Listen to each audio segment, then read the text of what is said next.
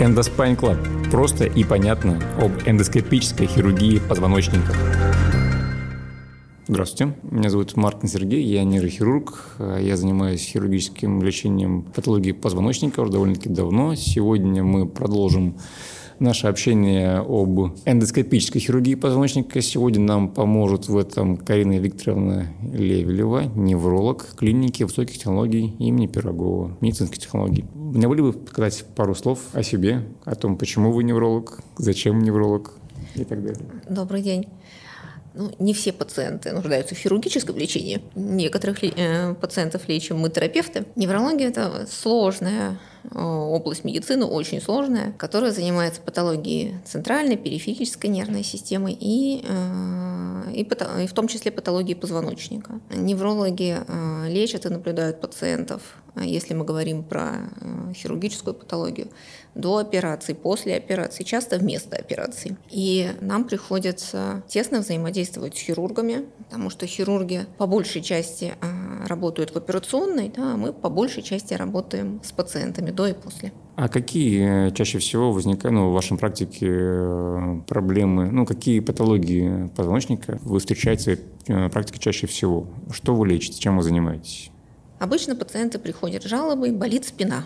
Болит спина или болит нога. И под фразой «болит спина» может скрываться все, что угодно. А, начиная от психосоматики, да, такие пациенты перенаправляются к психотерапевтам, и а, заканчивая тяжелой патологией, которая нуждается в хирургическом лечении. Ну вот чаще всего это кто? Вот какой вот стандартный э, персонаж ко мне вот пришел, и я понимаю, что вот этот, или э, идя к э, кабинету, вы понимаете, что вот это ко мне. Когда я вижу издалека, это пациент с радикулитом. Он стоит, он боится дышать, он боится двигаться. У него действительно сильно болит. Также много пациентов, ну, спо- молодых, спортсмены, он потянул какую-то мышцу. Бывают э, мышечно-тонические, ну, встречаются пациенты, да, с мышечно-тоническими синдромами, э, с которыми мы хорошо справляемся при помощи физиотерапии, да, мануальной терапии, да, каких-то массажей. Но основная масса людей – это болевые синдромы.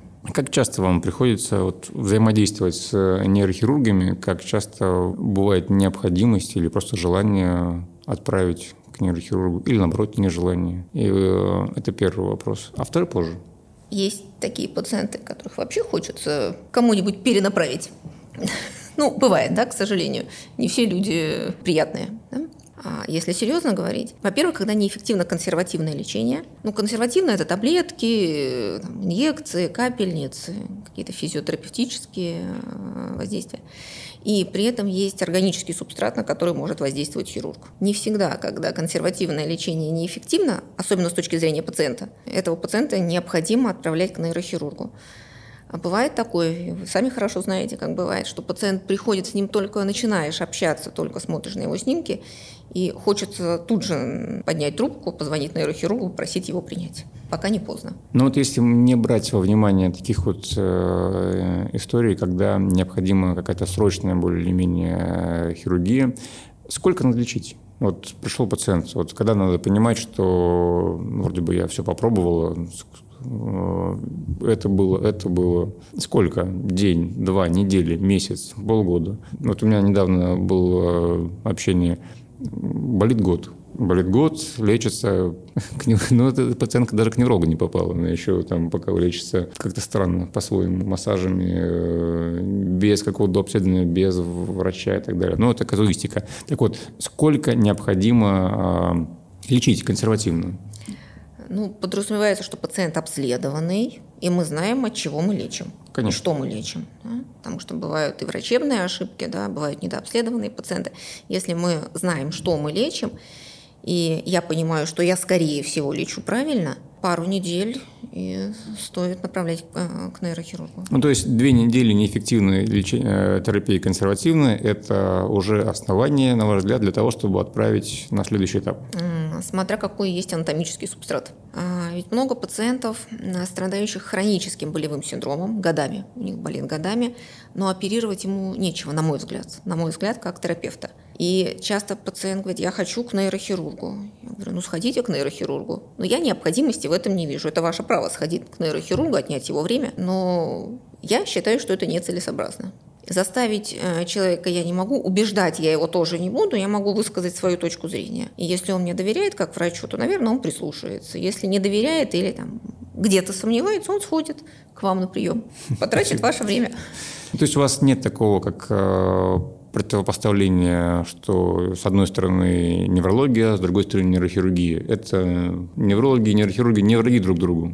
Я не враг нейрохирургам. Я пока не встречала нейрохирургов, которые были бы моими врагами. И мне кажется, что если доктор-терапевт, ну невролог – это терапевт, видит, что он не справляется, то, наверное, надо пациента отправлять к нейрохирургу. Я делаю так всегда. А часто? Ну, я понимаю, что как бы вот если, если нужно, как, ну как часто, допустим, вот в практике, допустим, я там каждый день у меня три пациента, которые стабильно уходят, например, к нейрохирургу или там вот иногда. Если мы говорим про болевые синдромы, связанные с патологией позвоночника, угу. наверное, процентов двадцать пациентов идут на консультацию к нейрохирургу. Ну, не всех из этих двадцати, во-первых, доктор берет в операционную. Во-вторых, не все из этих двадцати действительно хотят сами идти в операционную. И некоторые только хотят выслушать мнение нейрохирурга, а может быть и ни одного. Ну, а какой-то процент из этих двадцати действительно становится пациентом нейрохирурга. В моем понимании, как неврология, так и нейрохирургия, то есть хирургия и терапия – это разные опции в лечении одного и того же пациента. То есть хирургия может быть как дополнительная опция в общем плане, то есть в том случае, если неэффективное лечение консервативное. Ну, на мой взгляд, небольшое лирическое отступление, на мой взгляд, всегда, прежде чем предпринимать хирургию, необходимо пройти какой-то курс лечения консервативного, потому что, вероятно, он может помочь, и ничего больше делать не надо будет. Но какое отношение ваше личное к хирургии было раньше и сейчас? И, может быть, какое у вас будет отношение в будущем, как вы думаете? Пациенты боятся хирургии, естественно, как любой разумный человек, да, он хочет избежать операции. Когда я была молодым зеленым доктором, я тоже боялась нейрохирургии, боялась отправлять туда пациентов, боялась говорить им слово «нейрохирург». Мне казалось, что это какая-то моя некомпетентность. Если я его не смогла вылечить, я отправила к нейрохирургу. Крылатая фраза «большой хирург, большой разрез», она была в ходу, все... Разрезы нейрохирургические были вот такие, сложный послеоперационный период, пациенты лежали долго там, на животе, не могли ходить. Все это было сложно и долго. Современная хирургия, на мой взгляд, как терапевта, нейрохирургия, да, спинальная, она стала немножко другой, она стала очень комфортной для пациента, она стала не такой страшной для пациента и не такой страшной для врача. Это маленькие там, разрезы или проколы, человек в этот же день встает на ноги, обычно на следующее утро выписывается из стационара. Чаще всего у него нет никакого болевого синдрома, там, минимальная кровопотеря. И ему даже может казаться, что доктор с ним ничего не делал. Но вчера у него болело, а сегодня у него уже не болит. И вот этот страх перед хирургией, который был раньше, да, он у меня лично он пропал давно. Я думаю, что пациентам я сообщаю, этот посыл даю, да, точно такой же, что это не страшно, но это нужно тогда, когда это нужно делать. И я также отношусь к хирургии как к одному из способов лечения. То есть я дала человеку таблетку, там, дала укол, дала массаж. Это неэффективно, я дала ему нейрохирурга, а после этого я опять ему даю, там, если есть в этом необходимость, таблетку, там, уколы и еще что-то, лечебную физкультуру, да, реабилитацию.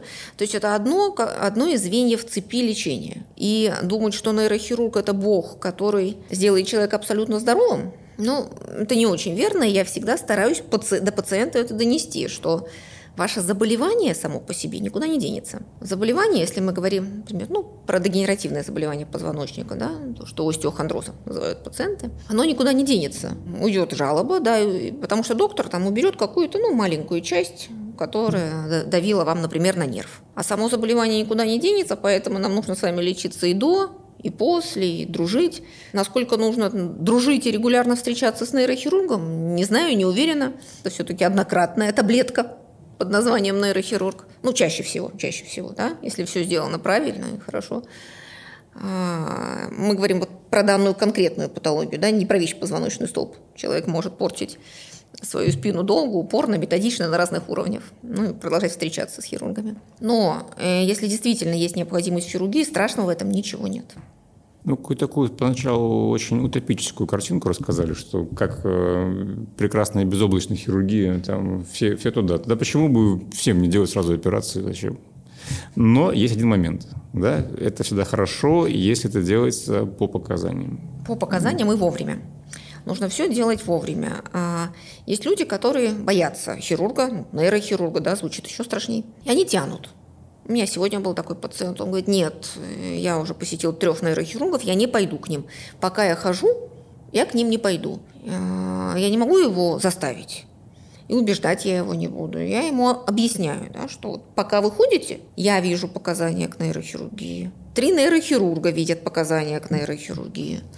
У вас болит, вам плохо, но вы ходите на своих ногах. Да, вы живете без памперса. А если мы будем тянуть, может случиться так, может и не случиться. А может случиться так, что вот так же хорошо и быстро вы ходить не будете. Ну, к сожалению, некоторые функции нижних конечностей могут выпасть. Я практически настаиваю на том, чтобы он шел к хирургу. Хотя я терапевт, я не склонна отдавать пациентов хирургу. Я ему объясняю, что да, после операции, ну, всякое может быть, да, какой-то маленький процент э, осложнений после любого оперативного вмешательства бывает, но шансы на то, что он будет долго, качественно жить без болей и на своих ногах, выше у него, если он прооперируется, нежели если он этого не сделает. Но чаще всего я с негативом отношусь, когда невролог, а еще лучше, если лучевой диагност, врач там, эм эр тэ, говорит: так, операция. И обычно я к этому отношусь прямо с негативом. Ну, сейчас это, это просто насколько корректно, на ваш взгляд, чтобы, допустим, лучевой диагноз делал свое заключение о том, что вам нужна операция, или, говорит, или вам не нужна операция, как и невролог. Но а, и сейчас вот вы меня немножко выбили почву так из-под ног, потому что, а вы вроде все правильно сказали, в плане того показания для хирургии, как я прям... Ну, я также говорю пациентам, что так. Но зачастую я встречаю, что как и неврологи-терапевты, так и лучевые диагносты, они смотрят на это несколько иначе. Потому что, может быть, они гораздо дальше от хирургии и не видят. Вопрос первый. Насколько корректно делать заключение не хирургам о необходимости хирургии? Вопрос второй. А я лучше позже задам. Хирург может написать: показано, не знаю, удаление желчного пузыря. Терапевт, невролог, так не напишет: там показано удаление грыжи. Показана консультация нейрохирурга. А пациент задает вопрос: а зачем я иду к нейрохирургу? Просто для галочки? Нет, не для галочки. А направляется пациент к нейрохирургу тогда, когда мы понимаем, что либо наши возможности терапевтические практически исчерпаны, либо, глядя там, на пациента или на снимок, я понимаю, что нам не стоит дальше тянуть. Мы можем получить осложнение. И, и дальше человеку, скорее всего, житься будет хуже, нежели он прооперируется и сделает все вовремя. Никогда не говорю пациенту, какая вам необходима операция, что будет делать доктор. Доктор сам разберется, что ему делать с данным конкретным человеком. Может быть, доктор не оперативное вмешательство ему предложит, а какой-то вид блокад. Или идти к, или идти к неврологу обратно. Ну, и так бывает. И так бывает, да. А как часто пациенты все-таки приходят после хирургии? И насколько интересной и эффективной хирургии вы находите? Из тех пациентов, которых отправляю я к нейрохирургу, возвращаются сто процентов. Но на самом деле на приемы приходят большее число пациентов после нейрохирургии, потому что приходят также те, кто оперировался там где-то в других местах, которых я, пациенты, которых я не видела до операции. Мы видим улучшение практически всегда. Редко-редко бывают ситуации, когда я не очень понимаю, почему хирург взял этого пациента в операционную. Крайне редко. Зачем? Целесообразность. Такое тоже бывает, но это бывает очень редко. И я иногда даже пациенту задаю вопрос: а зачем вы пошли к нейрохирургу? Вопрос не с подковыркой, а пациент же преследовал какую-то цель, когда он шел к нейрохирургу. И мне пациент может сказать: у меня сильно болело. Я говорю: а сейчас? А сейчас тоже сильно болит.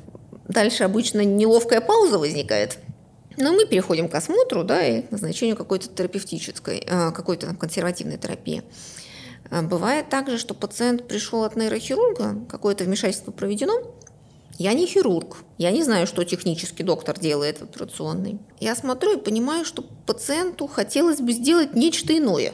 В условиях операционной, но явно другое. Я аккуратненько пациенту предлагаю еще раз посетить нейрохирурга. Такое тоже бывает. Ну да, это, мне кажется, это нормально. Это нормально, да. Ну, остеохондроз – это болезнь. Это состояние? А, это взросление? Ну, к сожалению, не, не консервативный путь, не хирургический путь не может гарантировать то, что все вернется как на те же круги, как и было до того, как это уже болезненное состояние стало. Ну, остеохондроз, как бы, как и любой, это дегенеративный процесс, который у нас есть, мы пока его не научились останавливать. Это биохимический процесс, да, мы, мы не вмешиваемся в эти вещи. Очень многое может изменить образ жизни человека, его отношение к себе, независимо от того, была хирургия или не была хирургии.